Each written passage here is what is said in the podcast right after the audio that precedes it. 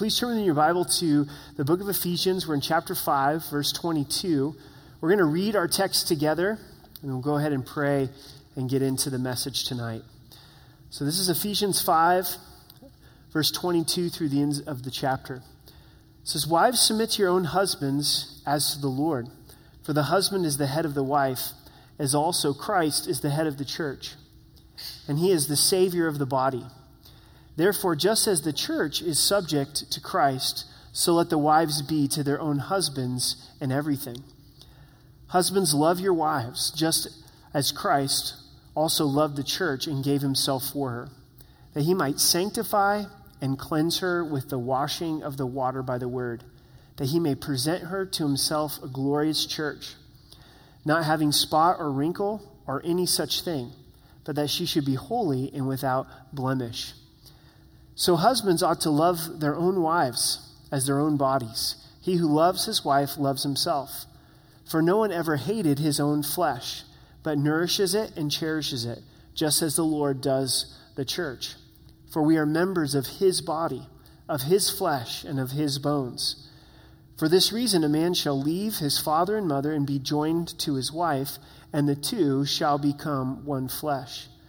This is a great mystery, but I speak concerning Christ and the church. Nevertheless, let each of you in particular so love his own wife as himself, and let the wife see that she respects her husband. Let's pray together. Father, we thank you for the sunshine that broke through this evening, that for the rain that you have given to us. And God, we pray that you would break through the clouds that we bring into this sanctuary. We ask that you give us fresh perspective as we look at the mystery of marriage, that we could see your love, Jesus, for the church, that we could respond to you, Jesus. And as we've sang that to welcome the Holy Spirit, Holy Spirit, we welcome you in our lives. We welcome you in our marriages. We pray that you would bless this time together. In Jesus' name, amen.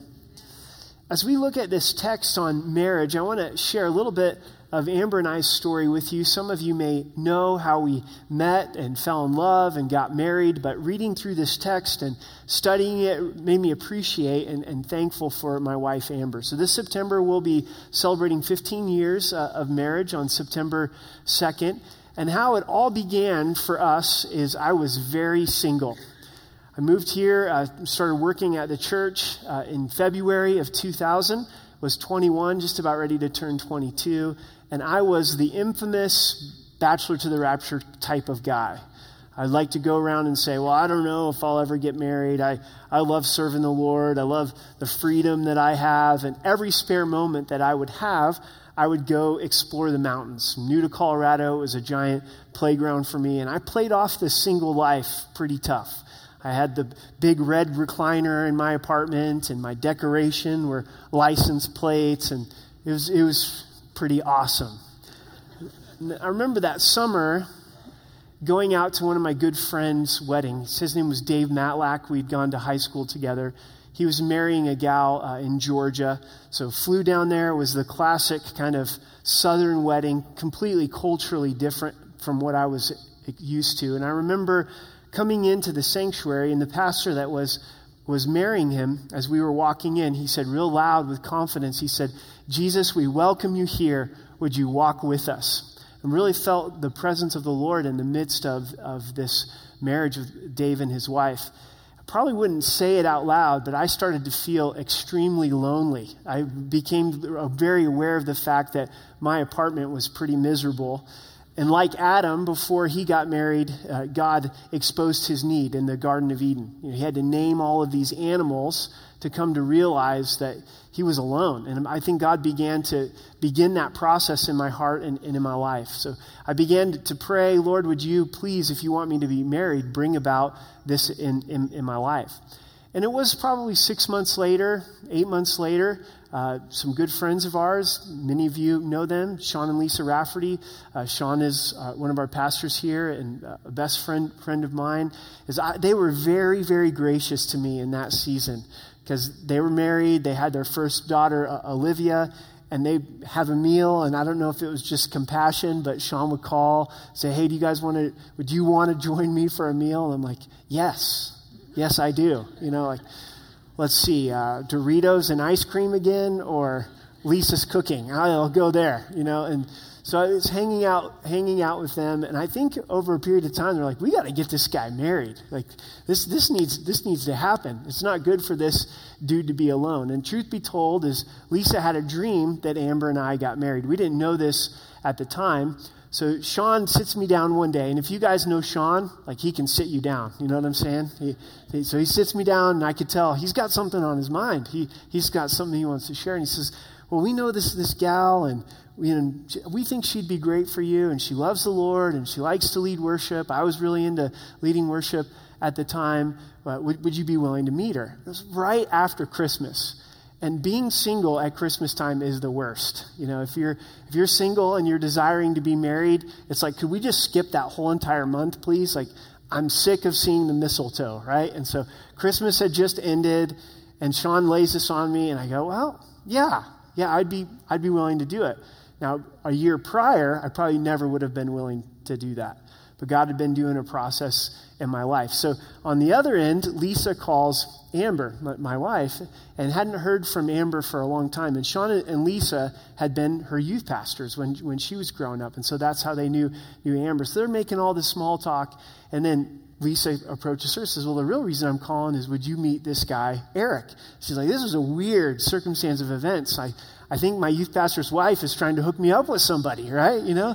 And so she said, Well, if you guys go, then I'll, I'll go with you guys and we can go uh, out on a, on a double date. So sure enough, we drive up to Denver. I'm with Sean and Lisa, and I'm in the back seat. And we pull up to Amber's parents' house and knock on the door, and off we go to uh, this, this Mexican restaurant. And Amber's maiden name is Harder.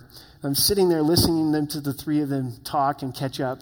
And all I could think about was harder tools, that that could be a really good name to start a company, a business, you know? so now we're at coffee, and I said, you know, you could start a really cool company. You could call it Harder Tools. And she just looks at me and she goes, well, too bad I don't like tools. I'm thinking, oh, that was, that was a bust. That didn't, didn't go over uh, very well.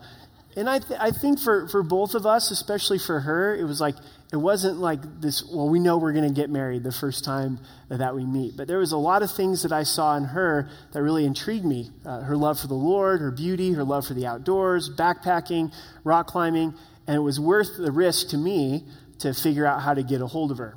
And for me in that season of my life, that was a big step for me, like to, to call and ask a gal out on a date. So this dates us, but it was landlines. You know, I go to Sean. I'm like, you know, do you have like her family's number? She was home from college, and they they, they knew the, the Harder's phone number. So I call Amber's parents' house. I wish the dad of three daughters, that would stay the case. You know what I'm saying? Some dude wants to date one of my daughters that he'd have to call the home phone. But thankfully, Amber picked up, and I said, you know, you want to go snowboarding? And she said, Well, I don't have my snowboard. I left it at college. So, well, why don't we hang out in Denver? And we hung out in Denver for, for the day, and then we went to her church Friday night up in Denver. I remember sitting down with her on our, our second date, just the two of us. We were in Boulder, we're walking around Pearl Street, and God had really convicted my heart and saying, You know, I want to pursue this in such a way to see if God would have us to be married. Like, I don't want to play around, I don't want to hurt each other. Let, let's try to do this in, in a God honoring way. I think that was the beginnings of God really blessing our relationship by His grace. We got engaged and we're met and married in eight months. Now, that's crazy talk right there, isn't it? You know, met and married in eight months, and then we were engaged and studying Ephesians chapter five together. It was a circumstance, but we honestly couldn't find anybody that wanted to do premarital counseling with us. Like I'm a youth pastor here at the church, and for a bunch of different reasons, it just didn't work out. But I remember one of the pastors here saying, You know what, Eric? You guys know what to do. The question is, will you do it or not? I was like, Huh, that's, that's an interesting challenge. He said, Why don't you read the sections of Scripture that God gives about marriage? Ask that God would give you sensitive hearts to fulfill it.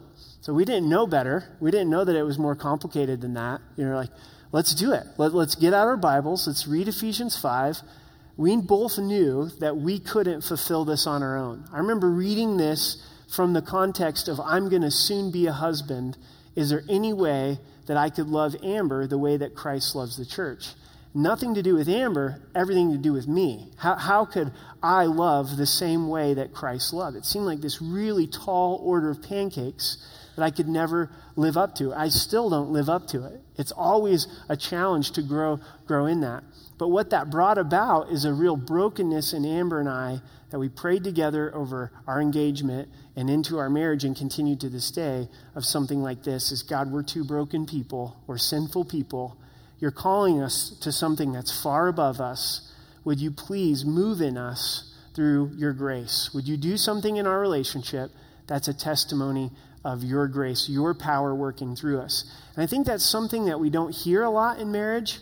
A lot of times we hear in marriage and in parenting, it's what you bring to the table, what you're going to do, the hard work that you're going to put in. And yes, there's hard work to be put in, but have we gotten to that place of brokenness, that place that I can't do this on my own? I need God's power and God's strength to be moving in and through me. So I want to remind you of the context of Ephesians. Do you guys know what the theme of Ephesians is? It's the grace of God.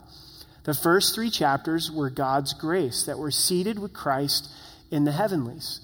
And then chapter four, we're challenged to walk worthy of that calling. Now, back up just a little bit in chapter five and go to the previous paragraph, to ch- verse 15. Chapter 5, verse 15, it says, See then that you walk circumspectly, not as fools, but as wise, redeeming the time because the days are evil. Therefore, do not be unwise, but understand what the will of the Lord is. Verse 18, and do not be drunk with wine, in which is dissipation, but be filled with the Spirit. I have heard verses 22 through the end of the chapter taught on so many times where they leave out the context of the chapter, where they challenge wives to submit to their husbands, husbands to love their wives as Christ loved the church, but they leave out the power of the Holy Spirit. Right before, we're commanded to be filled with the Spirit. And as we talked about in a previous study, it's continually being filled with the Spirit. So, as we're living this out, trying to be a godly husband, ladies trying to be a godly wife, it's crying out to the Lord, Would you fill me with your spirit? And then that flows right into chapter 6 with children and also work, employer employee relationships. So, it's in essence saying this as you do life, as you try to do the Christian life, you're crying out to God, saying, God, help me to take advantage of the time by being filled with the Holy Spirit. Would you, you fill me? And then notice what happens after we're filled with the Spirit. We're speaking to one another in psalms and hymns and spiritual songs. We're giving thanks always. And then verse 21 is we're submitting to one another in the fear of the Lord. We'll talk more about submission. There's real roles that God has given to husbands and wives, but the attitude, once we're filled with the Holy Spirit, is how can I yield to someone else? How can I be a peacemaker? The Spirit of God has already put us in the posture and the position of yielding. Now, is that our normal position apart from the power of the Holy Spirit? Where I'm going to yield, I'm going to give, I'm going to look for the paths of peace. So now we'll get into our text and we're going to look at the role given to wives, the role given to husbands. You may be saying, I'm single. Can I get a get out of jail free card this evening? No, because this text is not first and foremost about marriage. It's about Christ in the church. That's the number one lesson, married or single, is to see Christ in the church tonight. And so you can apply that whether you're married or you're single. So, first, it begins for wives. And before we get into this, are we prepared to be challenged and grow? No, no matter how long you've been married, if your marriage is going great, are you ready to be challenged and grow? If your marriage is at a place of difficulty, are you ready to be challenged and grow? Because this is not God's suggestions for marriage. This isn't chicken soup for the soul. Okay? This isn't going, God saying, well, if you might want to try it this way. This is a good suggestion. This is the creator of the universe, the Father of all good things, Jesus, our Savior, who's died for us, the Holy Spirit, who's teaching us, and He's commanding us saying, This is the way you're supposed to do marriage. Just like previously, where God has said, Hey, look, don't steal anymore, but work hard with your hands. Hey, don't lie anymore. We, we know this and we believe this. We can't just take sections of our Bible and cut it out and throw it away, right? So if you want to glorify God in your marriage, if you want to experience all that He has for you, then really own these roles that He has, has given. If you're planning to be married in the future as well. So, wives, submit to your own husbands as to the Lord. now, did I just say that out loud? Did I say the word submit? One of the things that's always interesting is, is doing a wedding. And when I do a wedding, I'll teach from this section of Scripture at weddings, you have a lot of believers and unbelievers, and you should hear how tense it gets when I read, Wives, submit to your husbands in the Lord. You can tell that there's some ladies in the congregation of the wedding that are like, wah, wah, wah, like, I can't believe that he just said that. Maybe you're having that feeling as well. And you're, you're saying, I didn't understand that this is what God taught to wives that they're to submit to their husbands in, in, the Lord. So let's talk about it. What does biblical submission mean? What does it not mean? Well, first, submission does not mean that you're not equal, it doesn't mean inequality. A lot of times in our culture, we think if, if I have to follow someone's leadership, then that means that somehow they're superior to me and I'm inferior. Now, if that were the case, it would mean that Jesus was inferior to the Father. And if he's inferior to the Father, then he's not God. But what do we know about Christ? That he is God. And inside of the Trinity, they're equals the Father, the Son, the Holy Spirit. They're all God, three distinct persons, but yet one. However, inside of the Trinity, there is order, there is roles that God has given. How do we know that? Because the Spirit is always pointing to the Son. That's what we find in John. That's the role and job of the Holy Spirit. How do you know if there's a move of the Holy Spirit? If people fall in love with Jesus. If they go away talking about Jesus, if Christ is exalted, because that's the job of the Spirit. We find that Jesus always submits to the Father. Even as a 12 year old, and he's at the temple, what did he tell Mary and Joseph? I'm about my Father's business. He, to the point where he said, There's nothing that I can do that I haven't seen him do first. He was completely submitted to the authority of the Father. And then the Father was always complimenting the Son. So the Father has the ultimate authority, but he's always building up the Son. So Jesus is the model of submission. So, ladies, you might be thinking through this and you might be going, okay, God's calling me to submit to, to my husband. How dare Jesus asked me to do this. And Jesus goes, Well, I know the road of submission. And I know the road of submission even to the point of death. Do you know the first and foremost, the reason that Jesus died upon the cross was out of obedience to his Father, out of love to his Father, because this is what his Father asked him to do? If you think this through, I think that you understand it in a great way. You know, you might have someone inside of an organization, inside of a company, where they're the boss, they're the owner, they're have that chair. And then there's those that support the boss. But because they support the boss, it doesn't mean that the boss is greater.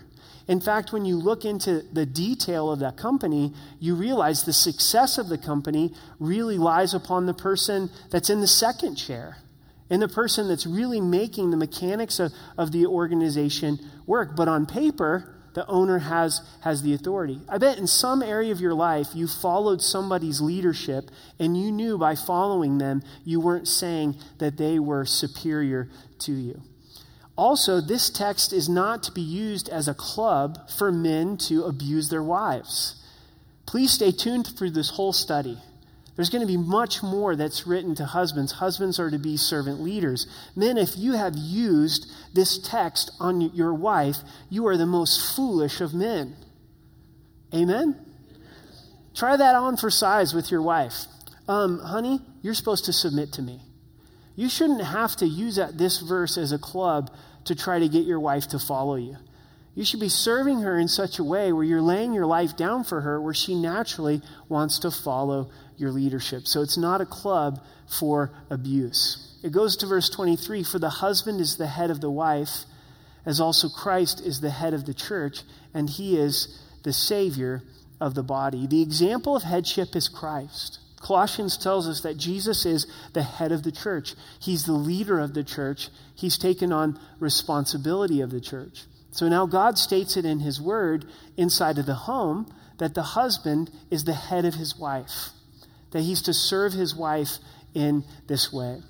Bonhoeffer has a great quote on, on this section of Scripture of Christ being the head. Bonhoeffer was arrested and thrown into prison by Hitler, ultimately executed.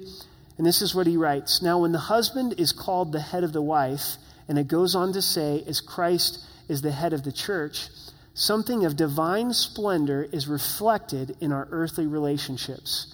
And this reflection we should recognize and honor. The dignity that is ascribed to the man lies not in any capacity of qualities of his own, but on the office conferred on him by his marriage. Did you get that? He's the head of his home not because of his capability or abilities, but because God has given him that position. God says, This is the way I'm setting up marriage. This is the way that I'm setting up the husband. He is the head of the home.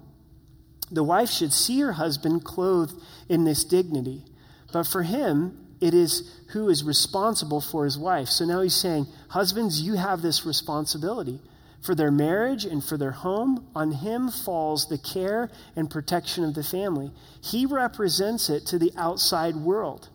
He is the mainstay and comforter. He is the master of the house who exhorts, punishes, helps, and comforts, and stands for it before God. Wow. So God looks at us, men, if we're married, that we're the head of our homes, we're the head of our wives, just as Christ is the head of the church. And so now we find something here that I think is the heart of the text, and it's the real mystery that inside of a godly marriage, it reflects Christ and the church. And we see that in verse 24. Thus, therefore, just as the church is subject to Christ, so let the wives be to their own husbands in everything. Marriage is not about your personal happiness. Marriage is about reflecting Christ and the church. So, wives, your submission. Why do you, why do you submit to your husbands? In the Lord. That's what we've read in Scripture. It's something that God's calling you to do. You're honoring the Lord. The other reason that you do is you're representing the church. Just the way the church responds to Christ, you respond to your husbands. Now, husbands, if you feel like your wife doesn't respect you and follow you and submit to you, how well are we as the church responding to Christ? That's something to think about, isn't it? Because here we're saying, honey, I would really like it if you respected me. I would really like it if you would follow my leadership. And Jesus is over here saying, I would really like it if you loved me. I would really like it if you respected me. I would really like it if you followed my leadership. None of us is apart from living under authority. Amen? So this isn't something that just wives have to do. Well, wives, you need to live under the authority that God has set up. As godly men, hopefully, we're living under authority as being in the church. We're responding to Christ. How does this work out practically? Where's the rubber meet the road in this? Ladies, does this mean you have no input on any decisions that are inside of your home because he's the head of the house? You know? I sure hope not. That's not what we see described in a relationship between a husband and wife. It should be a friendship, it should be partnership, it should be there's a decision to be made. Husbands and wives should both share their feelings about the decision. You should pray. You should get into God's word. What does God's word have to say? It shouldn't just be, well, the husband, whatever he says, he always gets his way. Whatever the wife thinks and feels, she always gets her way. It should be a husband and wife coming together saying, We want to honor God. So, what does God have to say? Amen. This isn't a me decision. It's not my wife's decision. It's this is a God decision. What would God have for us? We get into God's word. We pray. Get godly counsel. And then this is normally what happens. Is there's some of what the husband said that was really good. And there's some of what the wife said that was really good. And you come together with a we decision instead of just a husband decision or just a wife decision. If it's just one of them, it won't be as strong of a decision.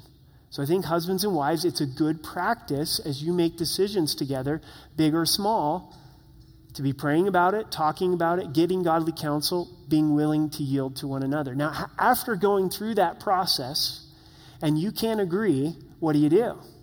Well, ladies, you look at your husband, you say, I know you've heard me. I know you're a man of God and you're praying.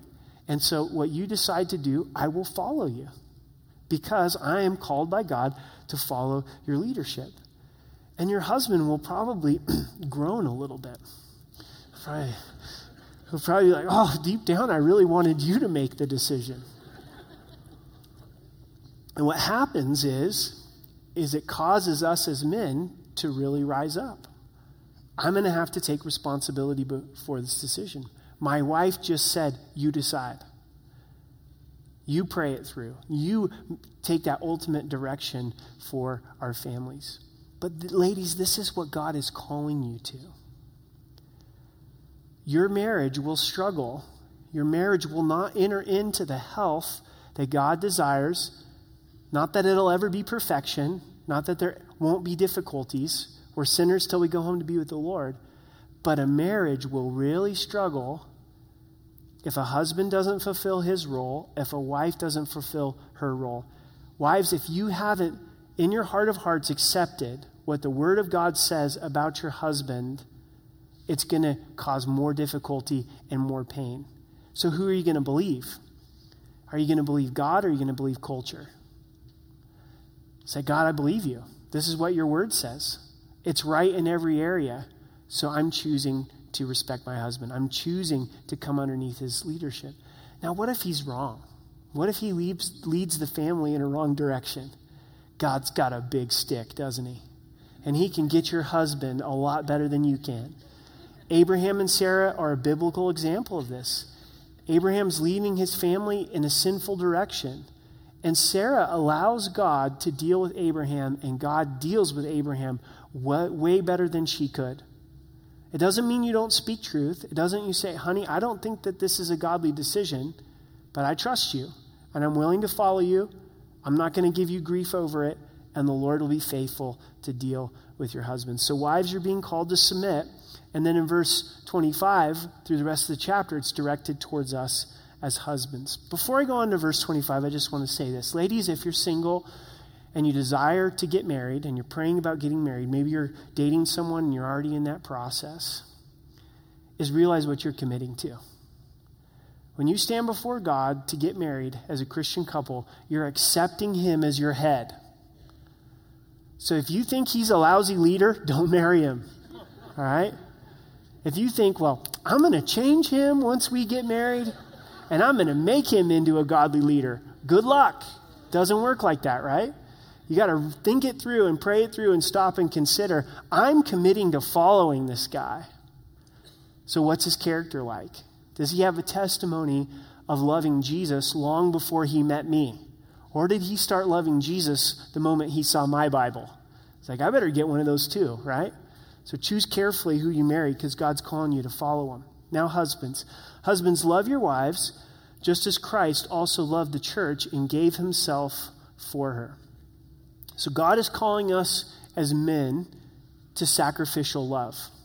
He says, Love your wives as Christ loved the church. And we talk about this a lot, the different definitions of love. This is agape in the Greek, it's God's love. It's a love that's based on commitment and upon choice, not upon your feelings. This goes much deeper than your feelings. This is a commitment that you're making to say, I'm going to love in the way that Christ has loved. Again, the only way that this can happen is what? Being tapped into the power source, which is the Holy Spirit. Wives, you can be encouraged. You can submit to your husband because you have the power of the Holy Spirit.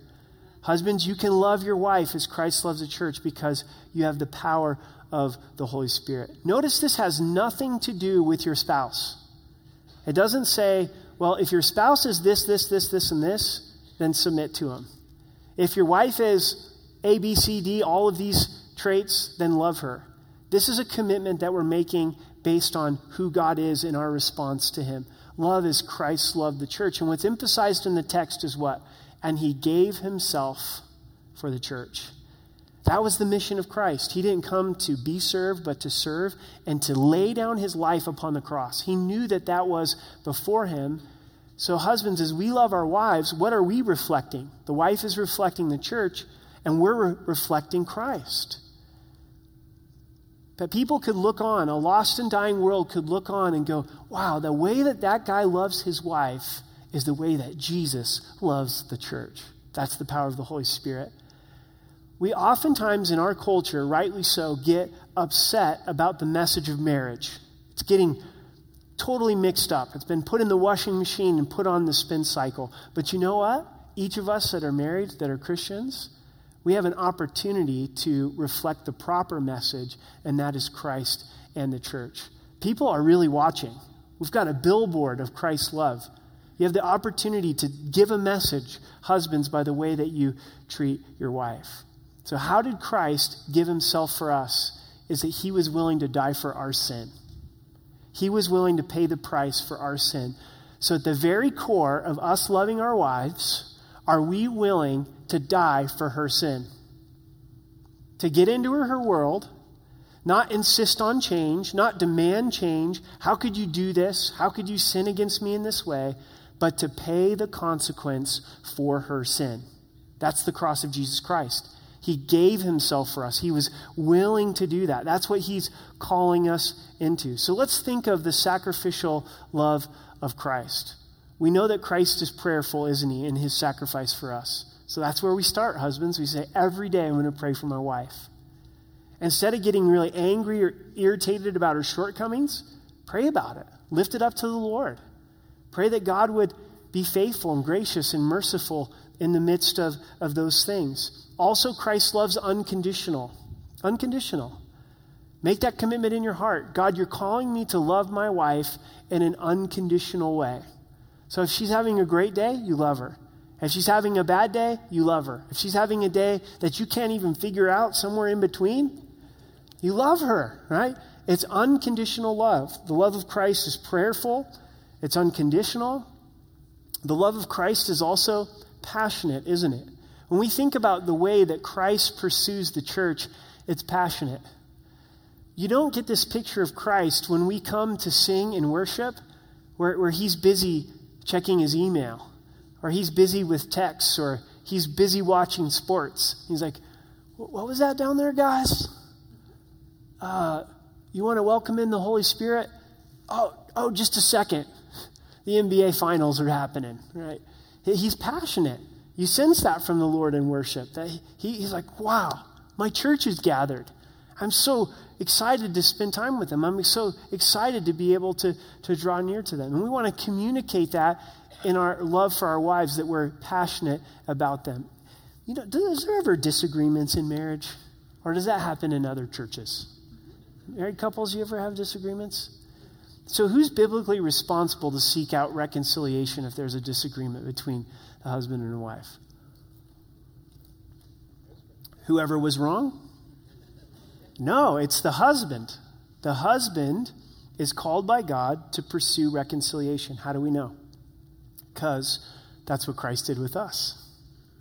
So to love our wives as Christ loved the church, okay, there's something not right here. We're at odds with each other. There's a reason the bathroom door is locked. Hmm, you know. Something, something's not quite right here. Well, it's your fault. You need to get things right. No, it's mine. I want to pursue you. I want to pursue reconciliation. I want to pursue peace that is there. None of us have arrived to this call that God has given us. It's a sacrificial love, it's choosing to lay our lives down for our wives. This is the purpose of why Christ laid down his life. Please focus that it's focusing on Jesus, that he might sanctify and cleanse her with the washing of the water by the word. So Christ's love is sacrificial, but it's also a sanctifying love. He sanctifies us and he cleanses us with the washing of the water by the word. Christ, in his love for the church, he died for us to save us, to then set us apart and the word set apart is where we get the word sanctify. God, in his tremendous love, says, I don't want you to be in the filth of the world anymore. So you're set apart, and you're set apart for me. And this is the work that God has done. He grants us salvation, but He's continuing to work in us sanctification, continuing to set us apart, making us more like Himself. And how does He do it? Through the water of the Word. He pours His Word into our lives, and that's what washes us and sanctifies us. And now, this is one of the ways that God's calling husbands to love their wives is that we should be the spiritual leaders in our homes, and we should always be concerned about our own sanctification and our wife's sanctification.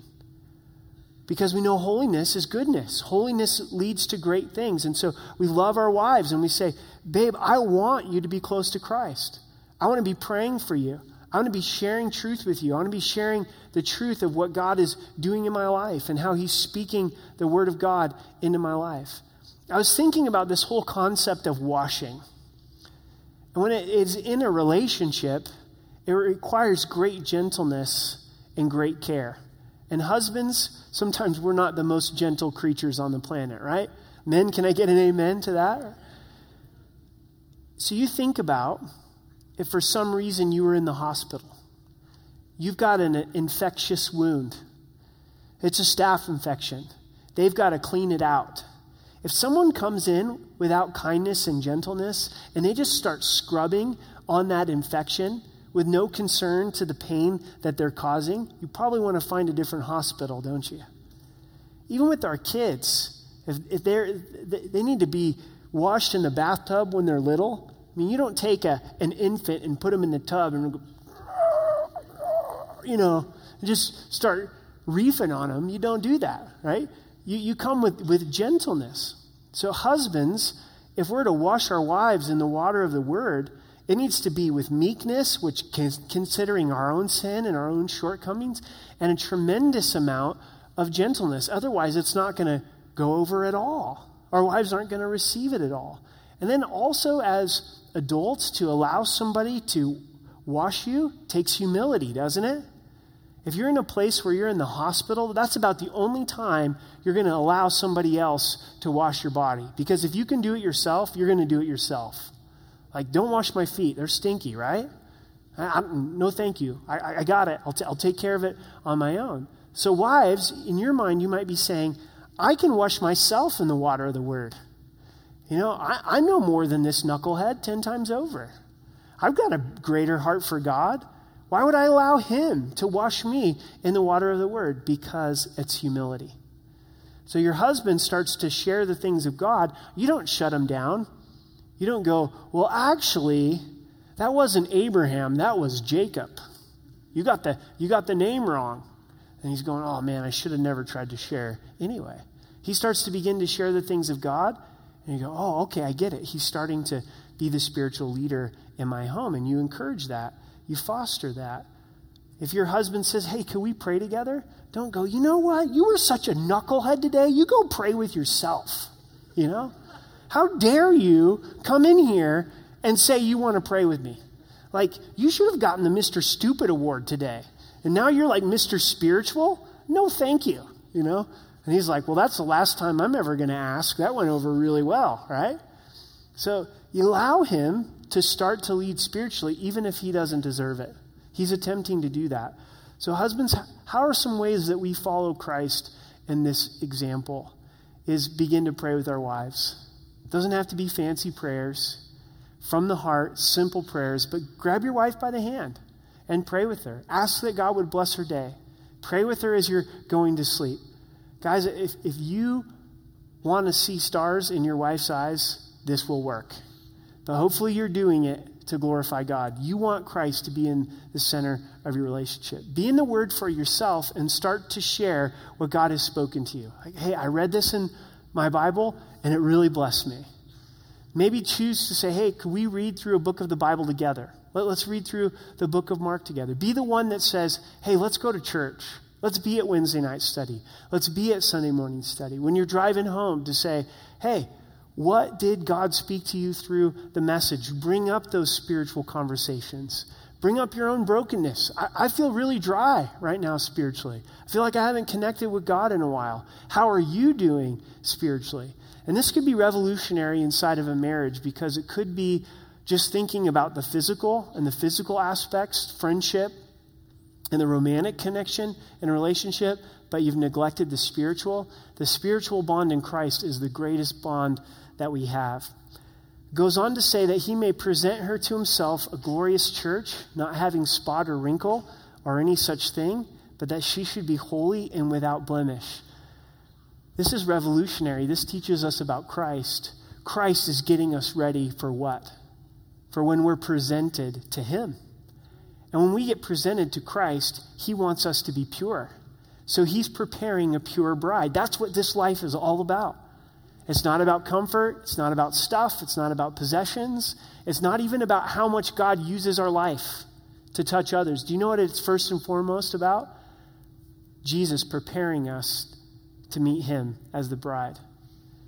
And so now, as a husband, we start to go, you know what? How cool would it be to get across the finish line and see my wife way ahead of me in her love for Jesus Christ, that pure, spotless bride, that she gets to look into the eyes of Jesus Christ, and Jesus looks at my wife and says, Well done, good and faithful servant. And God, could I be part of that process to help encourage her? A sanctifying love, a sacrificial kind of love, but then a sanctifying kind of love.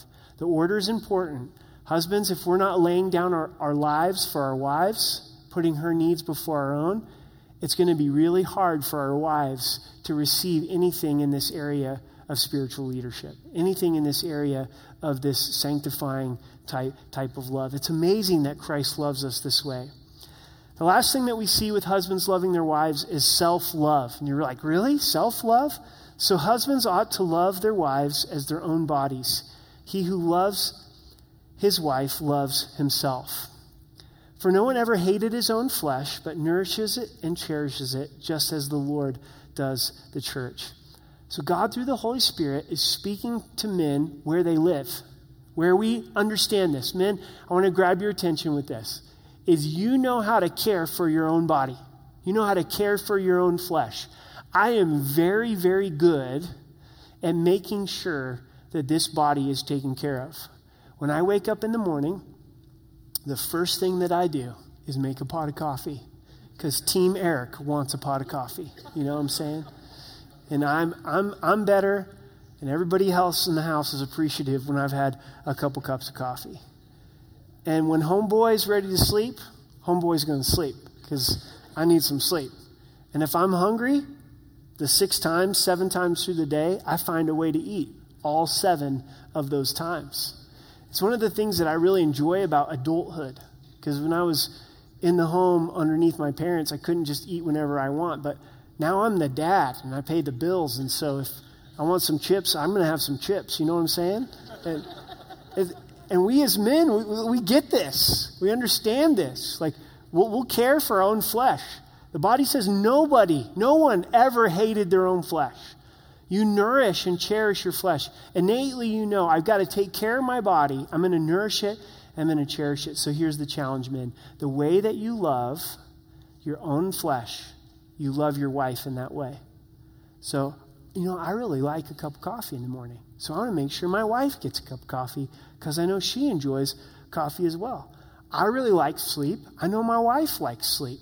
So if the kids wake up in the middle of the night, I'm not just going to ex- insist that she's the only one that has to get up. I'm going to get up as well because I want to love her in the way that I appreciate being cared for. I like it when people say nice things to me. So I bet my wife feels the same way. So I'm going to say nice things to her. And it's going through life in a very simple way of thinking about her needs instead of my own and caring for her as I care for my own flesh. I think, men, this will enhance our marriages and change our marriages. In verse 29, nourish and cherish. Are my actions and attitude towards my wife communicating that I am nourishing her, which means to build up, and cherishing her, which is communicating value? And that's the way, notice what it says, that Christ loves the church, just as the Lord does the church. And this is mind blowing. All of the actions of Christ communicate this to us that he nourishes us, that he wants to build us up, he wants to cause us to grow, and that He cherishes us and that He values us. And so that's the example for us. For we are members of his body and of his flesh and bones. The reason that Jesus nourishes and cherishes us is because we're part of his body. And so now there's this oneness with the husband and wife, and you're going to benefit husbands as you love your, your wife as your own body. In verse 31, for this reason a man shall leave his father and mother and be joined to his wife, and the two shall become one flesh. Quoting from Genesis, God's instruction on marriage. So, just like a marriage will suffer if there's not submission, a marriage will also suffer if a husband isn't loving as Christ loves the church. Taking on that servant type of leadership, the third thing that will cause a relationship to suffer is if the mom or the dad is a greater human relationship than the husband or the wife. So when you got married, whether you realized it or not, you communicated to God and to your spouse and everybody that was witnessing, you are the greatest human relationship on the planet. Once you're married, God is not calling you to make the parental relationship work at the expense of your marriage. You make the marriage work, then you figure out a way to make the parental marriage the relationship, not you're not married to your parents. Right? Amen. So you're cutting that cord of dependency. You're leaving your father and mother and you're cleaving to your spouse. So what does it mean to leave your father and mother? You cut off the finances. You're not in that place where you're financially dependent. If they want to give a gift with no strings attached, praise the Lord. But you're not dependent upon them on a weekly, monthly basis. Then when you have exciting things that happen in your life, you just got a raise, you don't call your mom. You don't call your dad. You know what you do? You call your spouse. And you're like, guess what? I just got a 1% raise. It was awesome, you know? And they're like, yes, every little bit helps. You know what really stinks? Is if you hear from your in laws that your spouse got a 1% raise. You know what I mean? because they've told mom or dad first. So you tell your spouse first, then you call your parents and you're like, guess what? We got a 1% raise. It was awesome, right? Things hit the fan and there's difficulty. You don't pick up the phone and call your dad. Dad, and then dad's over there beating up your husband. You know, you don't do that. What do you do? You go to the Lord, you go to your spouse, you go to a pastor if you need to, a Christian friend that you can trust, but you keep that inside of the marriage until your spouse says, you know what, it'd be fine if you talk to your parents. Always ask for your spouse's permission before you go to the parents. You know, if this is the pattern that you wake up early in the morning, men, and you go across town to have breakfast with your mom at six in the morning, instead of with your wife, you probably have not done the leaving and cleaving. You know what I'm saying? It, it, might be, I can guarantee you your spouse will be able to tell you if you've done the appropriate level of leaving and cleaving. So you leave and you cleave, you're joined, and then you're one flesh. But notice what it says in verse 32. This is a great mystery, but I speak concerning Christ and the church. This is the mystery of marriage. The unity that's inside of a marriage where God looks down and says, I see one person instead of two, ultimately reflects to the unity between Christ and the church. The way that a husband feels about his wife is just a small, microscopic reflection of the way that Jesus feels about the church, the kind of unity that we enjoy with the church. Nevertheless, let each of you in particular so love his own wife as himself, and let the wife see that she respects her husband. God boiled down marriage into one paragraph. And then he sums it up in one killer sentence. He says, emphasizes, he says, okay, husbands, here it is. Make sure that you love your wife as you love your own flesh. Put that as the priority. Everything that you do, actions, words, attitudes, is it communicating love? And then, wives, here it is respect your husband. And are your attitudes and your actions pointing to the respect of Christ. People that are brilliant, that have studied marriage inside and out from every perspective that you can imagine, have boiled down marriage to two things husband's love, that's the greatest need of a wife, is to know that she's loved. And why husbands need to know that they're respected by their wives. As a husband, I can say it feels so good to feel respected by my wife. You could all tell me it was a terrible sermon, and I walk home and Amber goes, Oh, that was a great sermon. I'm like, Whoa, oh, that was a good one, you know?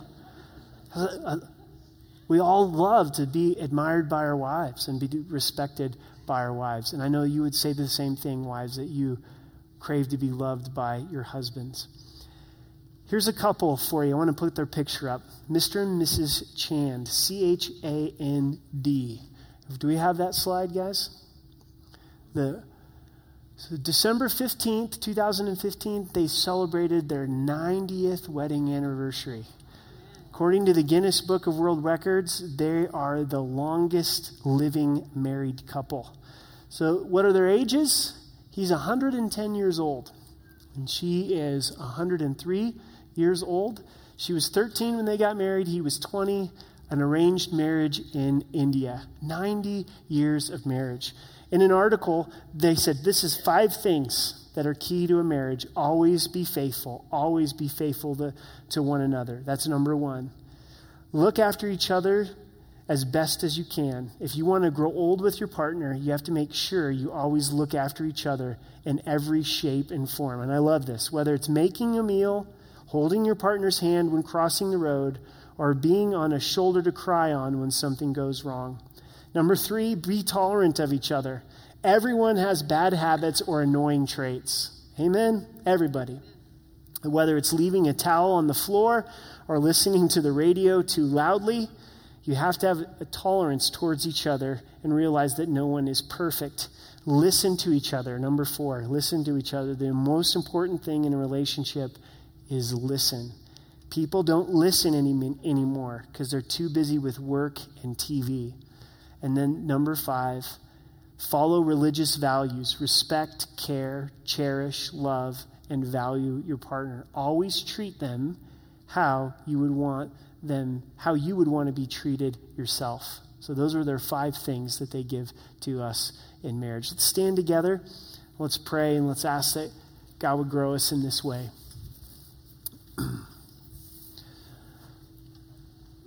Jesus, as we come to the communion table, we pray first and foremost that we would see your love for us, see how you laid down your life for us, that you nourish us and you cherish us. When we grow in our understanding of our love for you and our response to you. God, we pray for every married couple that you would allow us to see things from your perspective as husbands, that you would fill us afresh with your Holy Spirit. Help us to be engaged and excited about loving our wives as Christ loved the church. For wives, Lord, I pray that you would fill them with your spirit to enable them to be able to submit to their husbands. We want our marriages to reflect Christ in the church. God, for those that are single, may they see you, Jesus, in this passage. May they see this as an important passage of understanding who you are. In Jesus' name, amen.